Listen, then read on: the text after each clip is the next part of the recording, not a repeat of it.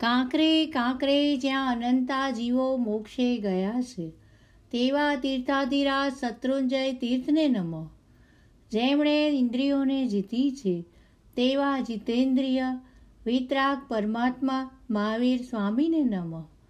જેમણે તપોવન સંસ્કાર પીઠો સ્થાપીને સંસ્કૃતિ રક્ષાનું ભગીરથ કાર્ય આધર્યું છે, તેવા યુગ પ્રધાન આચાર્ય સંપન્યાસ ચંદ્રશેખર વિજય શ્રીજી મહારાજ સાહેબના ચરણોમાં કોટી કોટી વંદન. પ્રકરણ ચાર, ભાગ એકમાં આપણે ભગવાન વહાલા લાગે અને જેની આંખમાં વિરહના આંસુ છે તેવા ભક્તોના દ્રષ્ટાંતો જોયા. હવે પ્રકરણ ચાર, ભાગ બે, વધુ આગળ.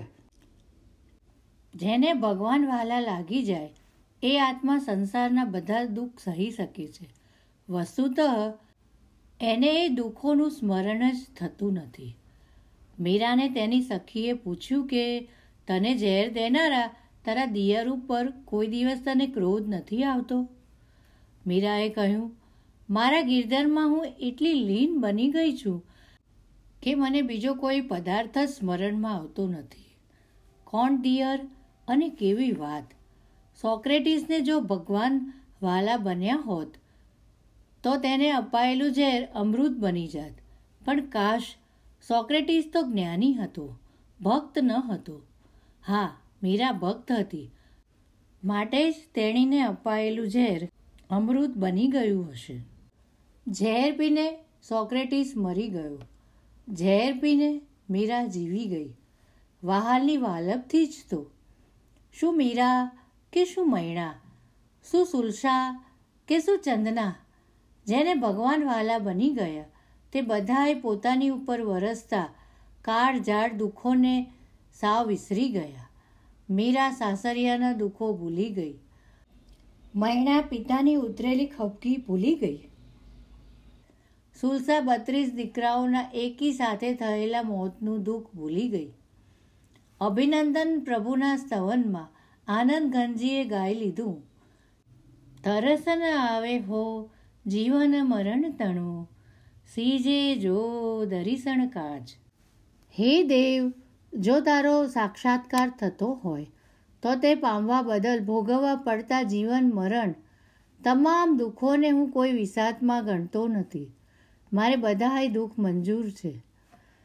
મગધપતિ શ્રેણીકને ભગવાન મહાવીર દેવ કેટલા વહાલા હતા. કેવી એમની તરસ હતી કે મારો વહાલો આજે ક્યાં છે? તેની રોજ તપાસ રાખતા અને જે દિશામાં ઊભા રહીને તેમની સ્તવના કરતા, એમ કહેવાય છે કે મગજપતિના રોમ રોમમાંથી વીર વીર વીરનો અવાજ નીકળતો હતો. મગજપતિ વહાલાના ધ્યાનમાં એટલા બધા તન્મય થઈ ગયા હતા કે એમના આગામી તીર્થંકર તરીકેના ભાવમાં તે પણ વહાલા વીર જેટલી જ સાત હાથની કાયાવાળા બનશે. વહાલા વીર જેટલા જ બોતેર વર્ષના આયુષ્યવાળા બનશે. વહાલા વીરે કુંદેલી ભારત વર્ષની ધરતીના જ ભગવાન બનશે. આ હા હા, એવી તે કેવી વહાલામાં તન્મયતા હશે કે જેના પરિણામે આગામી ભવના દેહ ઉપર પણ તેની અસરો પહોંચી જાય. વાત પણ સાચી છે કે વહાલા જેવા જ થવાનું ભક્તને મન તો થાય જ. સાંભળવા મળ્યા મુજબ આ ધરતીના કહેવાતા બધા મસીહાઓમાં વિનોબાને સૌથી વહાલા અને સૌથી નિકટ મહાવીર દેવ હતા. આથી જ આસોવત ચૌદસના દિવસે એમને મોતનું તેડું આવી ગયું. ત્યારે તેમણે ડૉક્ટરને કહ્યું હતું કે, આજે તો મારે નથી જ મરવું. આવતીકાલે ભગવાન મહાવીર દેવનો નિર્વાણ દિન છે. એટલે મારે કાલે જ મરવું છે. અને ખરેખર તેમ જ થયું. આસોવદી અમાવસ્યા. દિવાળીના વીર નિર્વાણ દિને જ વિનોબા મૃત્યુ પામ્યા. વહાલાના વાહલપની આવી વાતોનો ભેદ એના ભક્તો જ પામી શકે. આપણું તો તેમાં જરાય ગજુ નહીં. વીર જેના વહાલા બન્યા તે ભક્તો અને ભક્તાણીઓ વીરે સાડા બાર વર્ષના સાધના કાળમાં જેટલા છઠ કે અઠ્ઠમ વગેરે તપ કર્યા. એટલો જ તપ કરવાનો સંકલ્પ નથી કરતા શું?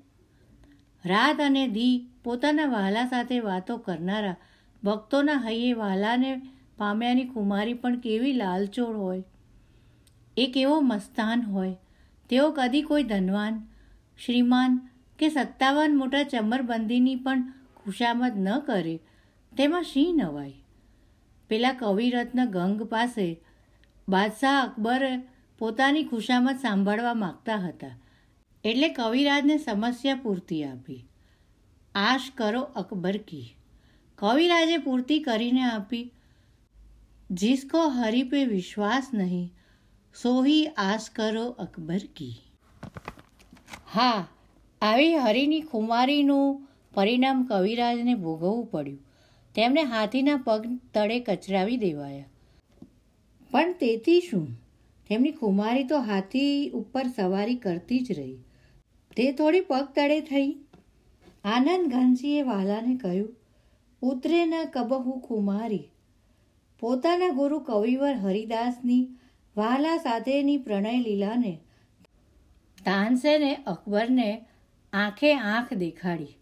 એ અદ્ભુત દ્રશ્ય જોઈને અકબર પ્રગટ થઈને હરિદાસને બેટી પડ્યો. પણ તેથી તો હરિદાસ નારાજ થઈ ગયા. હરિદાસે તાનસેનને કહ્યું ફરી આવી ભૂલ કદી કરતો નહીં. પોતાના દરબારમાં બોલાવીને કવિ, ભૂખણ પાસે પ્રભુ ભક્તિ ભરપૂર ભજનો અકબરે ગવડાવ્યા તો ખરા. પણ વિદાય વેળાએ કવિએ અકબરને કહ્યું, અમારા જેવા પ્રભુ ભક્તોને આવો માનસિક ત્રાસ મહેરબાની કરીને આપ કદી નહીં આપો, એવી આશા લઈને જાઉં છું. અમે અમારા વહાલા સિવાય કોઈની ખુશામત કરવાનું શીખ્યા નથી. જો પોતાને થયેલું કેન્સર મનને આદેશ આપવા દ્વારા રામકૃષ્ણ પરમહંસ ન મટાડે, તો અમે તેમને પરમહંસ કહેવા તૈયાર નથી. તેવું કહેનાર પંડિતજીને રામે કહ્યું, પંડિતજી, તમે બહુ કાચા પંડિત નીકળ્યા. મેં તો મારું મન પરમાત્માના ચરણે વિલીન કરી દીધું છે. તેને આ સડેલા દેહ ઉપર પાછું લાવવાની મૂર્ખાઈ હું કદી નહીં કરું. રાજા ભોજે ભગવંતના પરમ ભક્ત કવિ ધનપાલનું તિલક મંજરી કાવ્ય સંભળાવ્યા બાદ પ્રસન્ન થઈને કવિને કહ્યું, જો તમે આ કાવ્યમાં આદિનાથની જગ્યાએ શંકરનું નામ મૂકો, ભરતની જગાએ ભોજનું નામ મૂકો, વિનીતા એટલે કે નગરીની જગાએ ધારા નું નામ મૂકો, તો મોં માંગ્યું ઇનામ આપું. આ સાંભળીને મોં ઉપર ઘોર તિરસ્કારનો ભાવ બતાડીને રાજા ભોજની માંગણીને કાચી સેકન્ડમાં કવિરાજે ફગાવી દીધી. રાજા ભોજની સખ્ત શબ્દોમાં ટેકડી કરી. શિયાળાના તાપણામાં બીજી જ ક્ષણે તિલક મંજરી કાવ્યની હસ્તલિખિત પ્રતને ક્રોધથી લાલ પીળા થઈને રાજા ભોજે ઝીકી દીધી. પણ તેની જરાય પરવા કર્યા વિના કવિ ધનપાલ રાજસભા ત્યાગીને ચાલી ગયા. કેવી હશે એ પ્રભુ ભક્તની ખુમારી? કેવા વહાલા બન્યા હશે એને ભગવાન? અરે જેને ભગવાન વાલા થઈ જાય, તેને તો ભગવાન સાથે એક વાતમાં જબરો મીઠો ઝઘડો થઈને જ રહે.